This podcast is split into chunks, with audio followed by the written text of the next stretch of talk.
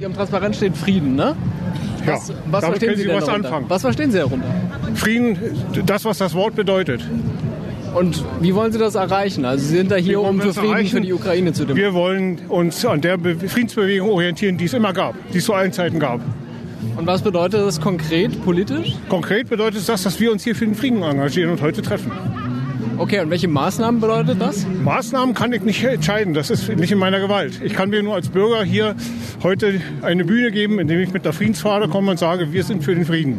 Und jeder, der Waffen liefert, ist nicht für den Frieden. Frieden? Das wollen wohl die meisten Menschen auf der Welt.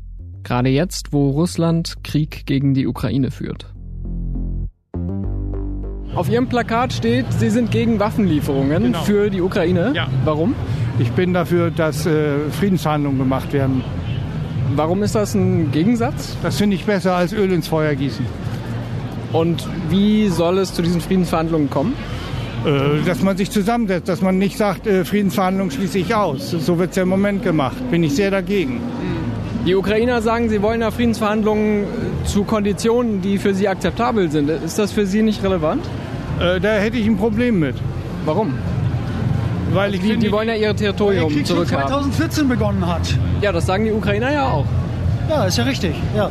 Und weil, weil die Ukraine keine Demo die, die jetzigen Schauspieler dort, das sind keine legitimen, ist keine legitime Regierung. Das Wen meinen Sie, Zelensky? Ja, die sind ja nicht gewählt worden.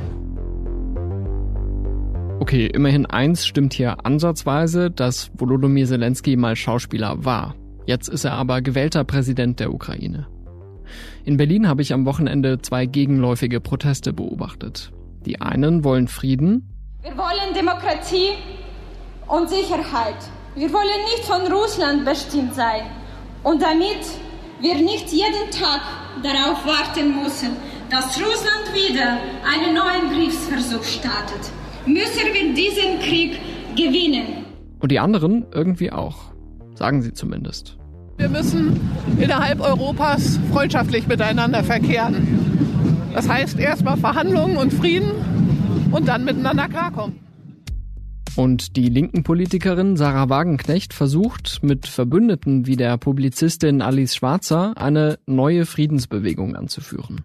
Liebe Freundinnen und Freunde, diesen Wahnsinn müssen wir stoppen. Deshalb sind wir heute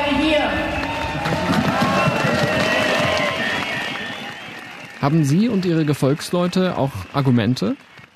Und wie denkt der Mann, der das hier gerufen hat? Frieden schaffen mit Waffen. Darum geht es jetzt in der Ukraine. Willkommen zu Stimmenfang, dem Politikpodcast vom Spiegel. Ich bin Marius Mestermann und auch ich bin für Frieden. Aber was heißt das eigentlich? Darüber wird in Deutschland gerade heftig gestritten. Einige berufen sich auf die Friedensbewegung der 80er Jahre gegen die Hochrüstung im Kalten Krieg. Sie sagen dann Dinge wie andere, die zum Teil selbst früher in dieser Friedensbewegung aktiv waren, sind heute für Waffenlieferungen an die Ukraine. Ich war der Meinung, dass im Kalten Krieg nur Abrüstung eine Entspannung bringen kann. Aber wenn ein Land das andere überfällt, muss das Land, was überfallen wird, das Recht haben, sich die staatliche Souveränität und die eigene Freiheit zu verteidigen. Und das geht nun mal nicht ohne Waffen. Zu dieser zweiten Gruppe gehört Ralf Füchs. Über Jahrzehnte hat er die Grünen mitgeprägt, die ihre Wurzeln auch in dieser Friedensbewegung haben. Füchs war Landespolitiker in Bremen und 1989-90 kurzzeitig im Bundesvorstand seiner Partei. Heute leitet er seinen eigenen Think Tank in Berlin, das Zentrum Liberale Moderne. Manche wundern sich, wie kommt ihr dazu, Zentrum Liberale Moderne zu gründen? Seid ihr jetzt zur FDP übergelaufen? Nein, Quatsch. Also Liberalismus ist keine Parteifrage, sondern meine Einschätzung ist, dass wir gerade in einer großen globalen Auseinandersetzung sind zwischen liberalen Demokratien und Autoritarismus. Und deshalb haben wir dieses Projekt gegründet. Wie würden Sie sich beschreiben? Sind Sie ein Pazifist? Ich war nie Pazifist. Das hat was mit meiner politischen Sozialisierung zu tun. Ja, über die Auseinandersetzung mit dem Nationalsozialismus und auch einer emotionalen Identifikation mit dem Widerstand gegen den Nationalsozialismus, auch mit dem Bewaffneten, ja, mit der Resistance äh, und mit dem letztlich auch mit dem Alliierten, man darf ja nie vergessen, als deutscher Friedensfreund, dass äh, Europa militärisch befreit werden musste und der Nationalsozialismus militärisch niedergerungen werden musste. Dann gab es so eine Phase Solidarität mit dem bewaffneten Befreiungskampf der Dritten Welt. Würde ich heute etwas kritischer darauf sehen. Es war zumindest viel Idealisierung ja, der Vietcong und die südafrikanische Befreiungsbewegung. Sie waren in maoistischen, kommunistischen Bündnissen damals unterwegs. Ja, und äh, da waren der gemeinsame Nenner Antiimperialismus. Und das Interessante ist ja, dass bis heute, jedenfalls in bestimmten Strömungen der Friedensbewegung, Imperialismus eigentlich immer nur der Westen. Ja, und äh, Russland, heute eigentlich die neokoloniale Macht per se, wird gar nicht wahrgenommen als eine imperiale Macht. Das letzte Imperium Europas, was jetzt gerade in der Ukraine wieder einen Kolonialkrieg führt. Also Pazifist war ich nicht. Ich war aber in der Friedensbewegung äh, Ende der 70er, Anfang der 80er Jahre sehr aktiv gegen die Nachrüstung. Ich sagen würde, ja, war politische Irrtum. Helmut Schmidt hatte recht und die Sowjetunion wäre wahrscheinlich nicht zusammengebrochen, wenn der Westen nicht damals eine sehr entschiedene Haltung gegen diese nukleare Erpressung durchgesetzt hätte. Und heute sind Sie für Waffen für die Ukraine. Also Sie sind kein Pazifist, Sie sind für Waffenlieferungen. Sind Sie dann ein Bellizist? Ja, das würde ich ja weit zurückweisen. Ja, natürlich, wer, wer wollte gegen den Frieden sein? Es gibt aber eben Situationen, auch wenn das für Pazifisten schwer auszuhalten ist, in denen Frieden mit Waffen erzwungen werden muss. Und das ist nicht erst in der Ukraine so. Für mich war ein zentraler Wendepunkt und eine wirklich politische Lernerfahrung schon der Bosnienkrieg Anfang der 90er Jahre, als drei Jahre lang Europa zugesehen hat, wie da ein, ein ethnischer Vertreibungs- und Vernichtungskrieg stattgefunden hat, ja, mit hunderttausend Toten, Millionen sagen Flüchtlingen und wir uns nicht aufraffen konnten, militärisch zu intervenieren. Ich gehörte damals zu einer kleinen Gruppe, anfangs kleinen Gruppe bei den, bei den Grünen, die für eine humanitäre Intervention eingetreten sind. Und wir waren eine fast aussichtslose Minderheit äh, auf Parteitagen.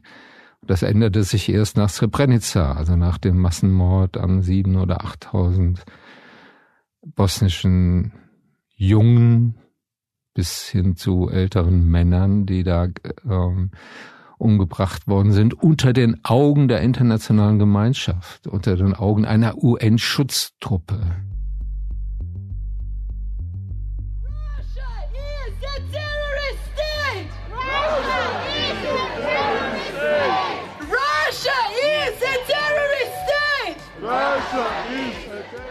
Sie waren am Freitag in Berlin auf der Straße mit gut 10.000 Menschen, um ihre Unterstützung für die Ukraine zu demonstrieren. Waren Sie am Samstag auch am Brandenburger Tor? Nein, das habe ich mir erspart. Aber da wurde doch auch für den Frieden demonstriert. Das haben ja zumindest viele Menschen gesagt, mit denen ich da gesprochen habe. Ja, was heißt Frieden? Frieden ist ja nicht einfach nur die Abwesenheit von Krieg. Ja, und wenn der Kern dieser Manifestation am Samstag war keine Waffen für die Ukraine, dann ist das faktisch eine Parteinahme für die russische Aggression und würde die Ukraine in eine Kapitulation zwingen zu russischen Bedingungen. Und was ein Friede unter russischen Bedingungen ist, das hat man schon gesehen im letzten Jahr in der Ukraine, in den besetzten Gebieten mit dem Terror und den Massenverhaftungen und den Erschießungen von Zivilisten und der Verschleppung von Kindern nach Russland. Ja, für die Ukraine geht es um einen Frieden in Freiheit und Würde.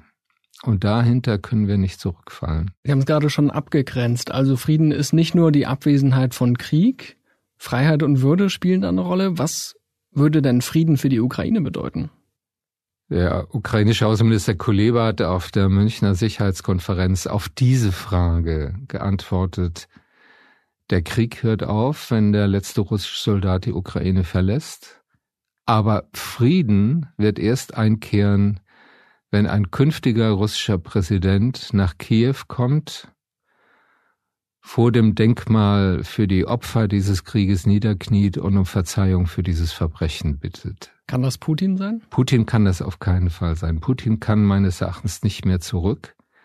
Das gehört auch zu den unbequemen Einsichten, vor denen wir uns noch drücken, dass es mit dem jetzigen russischen äh, Regime keinen stabilen Frieden in Europa geben wird. Putin führt im Grunde Krieg seit seiner Machtübernahme. Er hat sogar durch einen Krieg erst seine Wahl zum, zum Präsidenten geebnet, ja, den Tschetschenienkrieg damals mit der Vernichtung Grosnys, wenn man die, die Bilder von damals sieht, konnte man eigentlich schon wissen, wozu er fähig ist.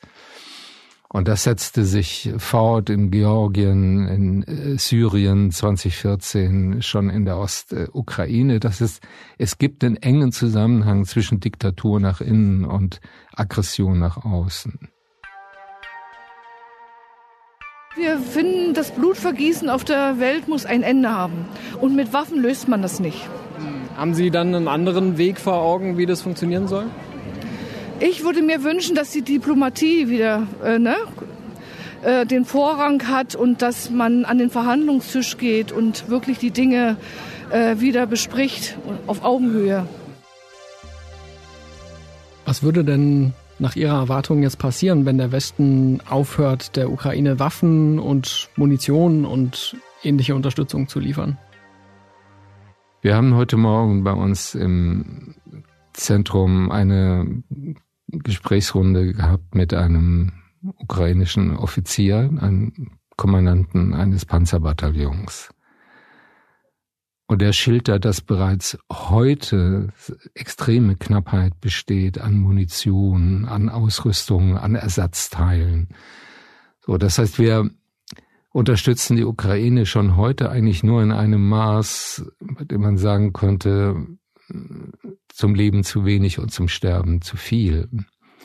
Also so, dass sie sich gerade mühsam unter großen Opfern verteidigen, aber nicht zur Gegenoffensive übergehen kann. Wir haben im Grunde dieses Momentum im letzten Herbst verpasst, als das russische Militär in der Defensive war und in einer richtigen Krise. Da gab es tatsächlich substanzielle Gebietsrückeroberungen bei Kharkiv, bei Cherson. Also ja, diesen Erfolg hätte man sagen fortführen können und müssen, wenn wir der Ukraine rechtzeitig genug die entsprechenden Waffen sagen geliefert hätten. Das war ein Moment der Schwäche, sagen Russlands. Und da fehlte die Entschlossenheit und meines Erachtens fehlt sie immer noch dass die Ukraine diesen Krieg wirklich gewinnen muss. Das ist ja etwas, wovor Kanzler Scholz immer noch zurückscheut. Ja, er sagt, die Ukraine darf nicht verlieren, Russland darf nicht gewinnen. Aber es gibt keine Klarheit über unser Ziel mit Blick auf den Ausgang dieses Krieges. Das ist zu einseitig ge gedacht. Wer ist an diesem Krieg schuld? An diesem Krieg, dieser Krieg hat eine lange Geschichte. Da sind sowohl die NATO als auch der äh, der Russe schuld dran. Ich meine, es gibt keine NATO-Militärbasen in Mittelosteuropa. Ja, die NATO hat keine offensiven Waffensysteme aufgestellt in den Staaten, die ihr beigetreten sind. Und ich glaube keine Sekunde, dass Putin oder Lavrov tatsächlich an eine militärische Bedrohung durch die NATO glauben die ist ihrer Natur nach ein defensives Bündnis. Es gäbe überhaupt keine politischen Mehrheiten in der NATO für einen Angriff auf Russland. Die NATO ärgert sie, weil sie den Zugriff Russlands auf seine Nachbarn einschränkt. Das sieht man heute, dass die baltischen Staaten relativ geschützt sind, weil sie in der NATO sind. Die Ukraine ist Russland ausgeliefert, weil sie nicht in der NATO ist. Und wenn Putins Projekt ist, das russische Imperium so weit wie möglich zu restaurieren, dann muss er die NATO aus Mittelosteuropa zurückdrängen, ja, um die eigene Einflusssphäre erweitern zu können. Aber ich würde tatsächlich sagen, die NATO hat eine gewisse Mitverantwortung und vor allem auch Deutschland und andere westeuropäische Staaten, nicht weil wir Russland zu sehr auf die Pelle gerückt sind, sondern weil wir nicht entschieden genug geantwortet haben auf diese Serie von Grenzüberschreitungen Russlands in den letzten 10, 15 Jahren. Wir haben nichts getan, um die Verteidigungs- und Abschreckungsfähigkeit der Ukraine zu stärken. Darin liegt tatsächlich eine Mitverantwortung.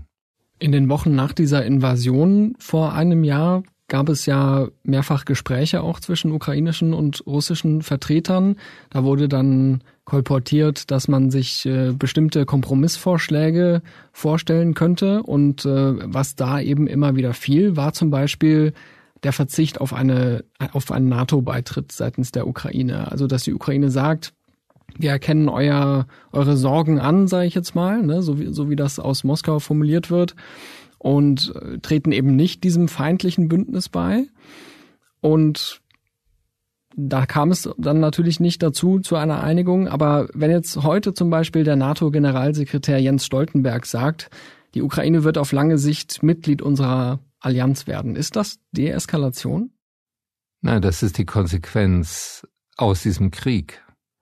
Ich meine, Putin wollte die NATO schwächen. Was er erreicht, ist das Gegenteil. Er hat der NATO neues Leben eingehaucht. Ich meine, wer hätte vor einem Jahr gedacht, dass Schweden und Finnland äh, Mitglied der NATO werden? Und aus dem gleichen Grund will das jetzt auch die Ukraine. Und ich finde das richtig, weil letztlich nur die NATO eine Rückversicherung ist gegen diesen russischen Hegemonial- und Machtanspruch. Ja, das ist keine Bedrohung Russlands. Das ist ein Schutzbündnis für die, ihre Mitglieder. Die linken Politikerin Sarah Wagenknecht hat äh, vor kurzem im Spiegel-Interview eine Frage gestellt. Sie, sie fragte nämlich, wollen wir jetzt wirklich so lange Waffen liefern, bis die Krim von der Ukraine zurückerobert wird? Wollen wir? Ich denke, dass wir daran festhalten müssen, dass die Krim zur Ukraine gehört. Es gibt überhaupt keine Veranlassung, diesen Bruch des Völkerrechts zu akzeptieren. Etwas ganz anderes ist, ob es vernünftig und realistisch ist, die Krim jetzt militärisch zurückzuerobern. Aber es gibt ja auch noch dritte Wege, zum Beispiel die Verbindungen zwischen Russland und der Krim abzuschneiden. Die Brücke über den, den Kertsch und auch sagen die Landbrücke und damit den Druck auf Russland zu erhöhen, sich aus der Krim zurückzuziehen. Solange die Krim ein Stachel im Fleisch der, der Ukraine ist, gibt es aus meiner Sicht keinen wirklich stabilen Frieden. Und wir müssen einfach erkennen, dass dieser Krieg mit den ganzen Leiden, die er in der Ukraine verursacht hat, den enormen Opfern, die Bevölkerung jetzt schon gebracht hat, auch dazu geführt hat, dass die Kompromissbereitschaft geschwunden ist. Ja, in diesem Krieg geht es jetzt letztlich um die Frage, wer sich gegen wen durchsetzt. Diejenigen, die jetzt am Samstag hier in Berlin demonstriert haben und auch sicher viele von denen, die diese Petition unterschrieben haben, die argumentieren ja auch mit den zivilen Opfern. Die sagen, da sterben so viele Menschen, das trifft die Zivilbevölkerung, das zerstört dieses Land. Darf ich nur einen Satz sagen? Ich bin Mutter und ich möchte nicht, dass mein Sohn in den Krieg zieht und ich möchte auch nicht, dass Söhne im Krieg fallen. Mir geht es um Menschenleben. Und es sind ja die Waffen, die das tun. Also sollte das man sind nicht die russischen Waffen, die das tun. Und ich würde umgekehrt sagen, eine entschiedenere militärische Unterstützung der Ukraine kann diesen Krieg verkürzen und die Zahl der Opfer senken. Das betrifft, das liegt ja auf der Hand, zum einen die Luftabwehr ja, gegen die russischen Raketenangriffe, aber auch die offensiven Fähigkeiten der Ukraine. Wir können den die Ukrainer nicht bevormunden. Wir können ihnen nicht einen Unterwerfungsfrieden aufzwingen, solange sie selbst kämpfen wollen und wie lange sie das können, das hängt entscheidend von unserer Unterstützung ab. Halten Sie es für möglich, mit den Menschen in einen Dialog zu kommen, die äh, sowas glauben? Also wenn ich mich da am Samstag umgeschaut habe, da waren schon auch viele dabei, die sich selber in so einer Tradition der Friedensbewegung der 80er Jahre eingeordnet haben, wo sie vielleicht auch die ein oder andere Gemeinsamkeit vielleicht mal hatten. Ist es möglich, die zu überzeugen? Also mit denen, die aus pazifistischen Motiven jetzt einen Waffenstillstand fordern und Verhandlungen sofort. Natürlich muss und kann man mit denen streiten, versuchen sie zu überzeugen. Haben Sie es schon mal geschafft, jemanden zu überzeugen? Also ich glaube, dass wir zumindest äh, ein paar Leute verunsichert äh, haben in äh, ihren Auffassungen, aber es gibt da eben auch viele, die aus einer sehr festgefügten Weltsicht jetzt handeln und bei denen es aus meiner Sicht weniger um Empathie für die Ukraine geht, als um sehr alt eingesessene und tief verwurzelte anti-westliche, anti-amerikanische Ressentiments. Schuld sind immer die Amerikaner. Das grenzt ja an Verschwörungsideologien, die da verbreitet werden. Und es ist eben auch, muss man sagen, ein Webfehler gewesen eines Teils der Friedensbewegung, dass sie immer auf einem Auge blind war. Also Krieg war immer wenn die USA oder Israel Krieg geführt haben, wenn die Bundeswehr involviert war. Aber die Sowjetunion und später sein Russland wurde eigentlich immer exkulpiert. Sie sprechen jetzt sehr entschieden, aber diese, sag ich mal, andere Seite, die blickt ja wahrscheinlich ähnlich auf Menschen wie Sie, die mit so einer großen Überzeugung für Waffenlieferungen sind. Wie können Sie sich so sicher sein, dass Ihr Weg der richtige ist? Haben Sie sozusagen Friedensplan in der Tasche und, und können garantieren, dass Sie recht haben? Garantieren kann das niemand. Jeder Krieg enthält auch eine unkalkulierbare Dynamik. Da lässt sich nicht am Reißbrett vorausberechnen. Aber für mich ist eben ein ganz starkes Motiv diese Empathie und die Solidarität mit der Ukraine. Wir haben so viele ukrainische Freunde, Partner in unserem Team sind acht oder neun Mitarbeiterinnen, die aus der Ukraine kommen. Übrigens auch aus Russland. wir haben ja langjährige Verbindungen auch zu der russischen Demokratiebewegung, zu den Menschenrechtsorganisationen wie Memorial, die heute übrigens alle für einen Sieg der Ukraine eintreten, weil sie sagen, das ist die einzige Chance auf positiven Wandel in Russland. Russland braucht diesen Schock der Niederlage, um sich von diesem imperialen Wahn zu verabschieden. Diejenigen, die sich da jetzt möglicherweise hinter Sarah Wagenknecht und ihren Verbündeten versammeln, die fühlen sich auch ein Stück weit ja angegriffen und fühlen sich sozusagen despektierlich behandelt, wenn man sie zum Beispiel Lumpenpazifisten nennt. Es wird ja doch sehr äh, so getan, als wären wir dann alle irgendwie Kreml-Propagandisten oder Lumpenpazifisten. Ähm, ich freue mich, dass es so viele sind. Wir müssten aber noch viel mehr sein. Ähm. Oder wenn man sagt, Sie haben es, glaube ich, mal Unterwerfungspazifisten genannt. Also wenn man so Begriffe verwendet, die so ein bisschen auch zur Diskreditierung geeignet sind, muss man da vielleicht mal einen Gang zurückschalten?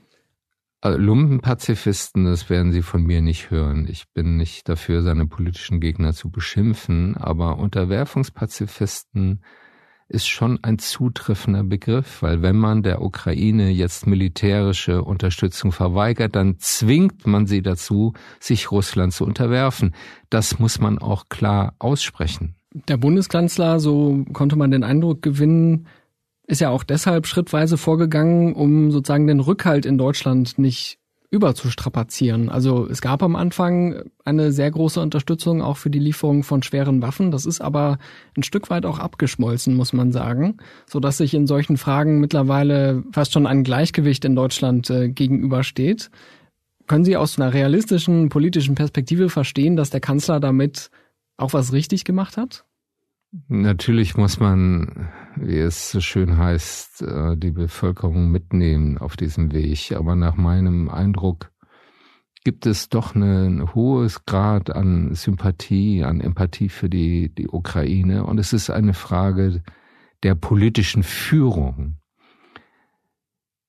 unserer Gesellschaft zu vermitteln, was da auf dem Spiel steht, auch für uns. Dass es nicht nur eine Frage der Solidarität mit der Ukraine ist, sondern eine Frage unserer eigenen Interessen an der Verteidigung der europäischen Sicherheitsordnung und auch an einer Parteinahme für diejenigen, die für Demokratie und Freiheit kämpfen.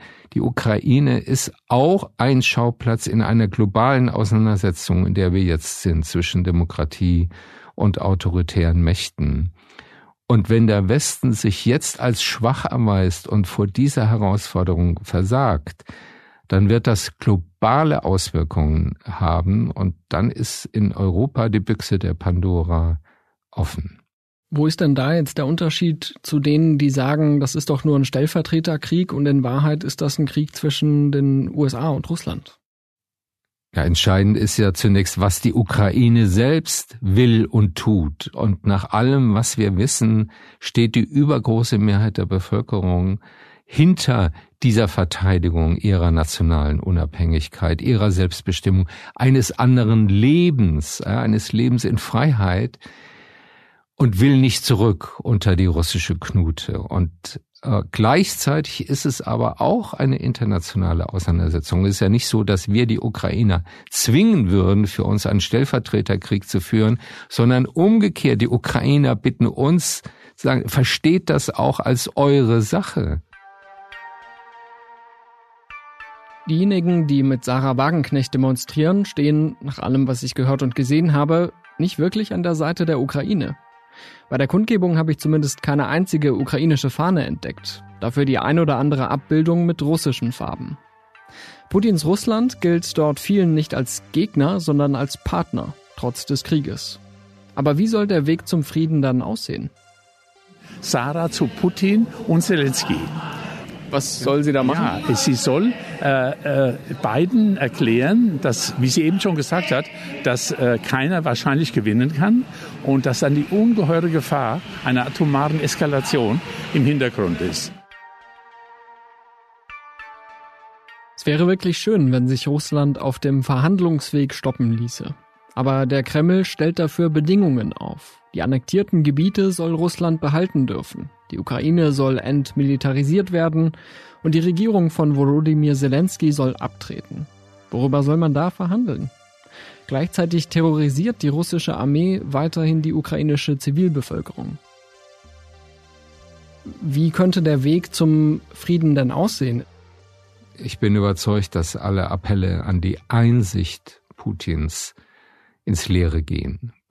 Putin verfolgt sehr klare Ziele, die und er hat nie diese Ziele aufgegeben in den letzten zwölf Monaten. er will eine russlandhörige Regierung in Kiew sagen installieren. Er will Teile der Ukraine annektieren. Er will die NATO schwächen mit diesem Krieg und im Grunde die ganze europäische Sicherheitsordnung auf den Kopf stellen. Das hat er übrigens schon im Dezember 2021 ja offen erklärt, ja, dass er im Grunde die NATO-Osterweiterung rückgängig äh, machen will und zurück will in ein Sicherheitssystem, das eher dem von Yalta sagen entspricht, nämlich die Großmächte untereinander handeln ihre Einflusssphären auf. Und meines Erachtens gibt es damit keinen Kompromiss. Das heißt, wenn Russland überhaupt sagen, bereit ist, seine Truppen zurückzuziehen und über ein neues Sicherheitsarrangement zu verhandeln, dann nur, wenn sie vor einer militärischen Niederlage in der Ukraine stehen. Es gibt keinen Gegensatz zwischen die Ukraine militärisch stark machen und am Ende doch irgendeine Art von Verhandlungen über eine, eine neue Friedensordnung herbeizuführen. Ich bin selbst sehr skeptisch, ob man das mit dem Putin-Regime kann oder möglicherweise auch erst mit einer Nachfolgeregierung in Russland. Aber auf jeden Fall muss Verhandlungen aus einer Position der Stärke geführt werden können. Und das entscheidet sich, so bitter das ist, auf dem Schlachtfeld. Das heißt, Sie sehen jetzt nichts, was man Russland anbieten könnte, wo man sagen könnte, also versetzen wir uns mal ein Stück weit auch in die Position der Ukraine, die ja letztendlich diese Entscheidung treffen muss. Halten Sie es nicht für realistisch, dass man dort vielleicht doch irgendwann sagt, okay, dann bekommt ihr eben Donetsk und Luhansk? Also erstens äh, wäre das für die Ukraine politisch und psychologisch verheerend. Ja, das, das äh, würde das Land zerreißen. Zweitens wäre es aus meiner Sicht von unserer Seite geradezu eine Kapitulation gegenüber einer revisionistischen russischen Politik, die sagt, nein, es gelten keine politischen Spielregeln mehr, sondern es gilt nur noch das Recht des Stärkeren. Und wer stark genug ist und wer mit äh, Atomwaffen drohen kann, der kann sich nehmen, was er will. Und in diesen darwinistischen Zustand dürfen wir auf keinen Fall zurück in unserem eigenen Interesse. Und äh, ich glaube, es gibt nichts zu verhandeln, diesseits einer Anerkennung der politischen Souveränität und territorialen Integrität der Ukraine. Das müssen unsere beiden Ziele sein, die nicht verhandelbar sind. Genau so sehen es auch andere, die am Freitag mit Ralf Füchs und den Ukrainerinnen in Berlin demonstriert haben. Man kann nicht über seine eigene Existenz äh, verhandeln. Das ist keine Basis für Friedensgespräche. Wer das zum Moment fordert, wird den Untergang der Ukraine befürworten und nicht einen wirklichen Frieden. Man muss ja einfach sich die Realität nicht schönreden. Die Realität bestand ja darin, dass dieser Krieg permanent eskaliert worden ist, und zwar von einer Seite, und diese Seite heißt Russland. Solange Russland das Völkerrecht bricht, halte ich einen nachhaltigen Frieden nicht für denkbar, insbesondere für die Menschen in der Ukraine. Die wollen nämlich keine Kapitulation, die wollen keinen Unterwerfungsfrieden und sie wollen auch nicht, dass ihr Land aufgeteilt wird. Putin behauptet zwar, verhandlungsbereit zu sein, aber in Wahrheit hält er an seinen Maximalforderungen fest und treibt die militärische Eskalation voran. Und Gespräche finden regelmäßig statt. Das Getreideabkommen und der Austausch von Gefangenen beweisen das. Scholz und Macron telefonieren mit dem russischen Präsidenten, aber sie erreichen nichts. Wer von Kompromissen spricht, sollte nicht vergessen, dass der Aggressor in diesem Krieg im Kreml sitzt.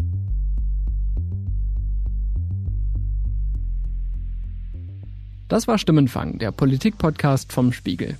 Wir sprechen hier jede Woche über neue Themen, neue Aspekte, neue kritische Fragen. Um keine Folge zu verpassen, folgen Sie uns am besten im Podcatcher. Wir freuen uns auch über eine Bewertung und über Feedback an stimmenfang.spiegel.de. Weitere Hintergründe zu Russlands Krieg gegen die Ukraine hören Sie außerdem bei 8 Milliarden. Mein Kollege Olaf Häuser hostet nicht nur diesen Auslandspodcast, sondern er hat auch diese Folge redaktionell betreut. Und unser Tonmeister Philipp Fackler war verantwortlich für die Mischung. Vielen Dank. Unsere Musik kommt von Soundstripe und von Davide Russo. Und nächste Woche geht's hier weiter. Bleiben Sie friedlich.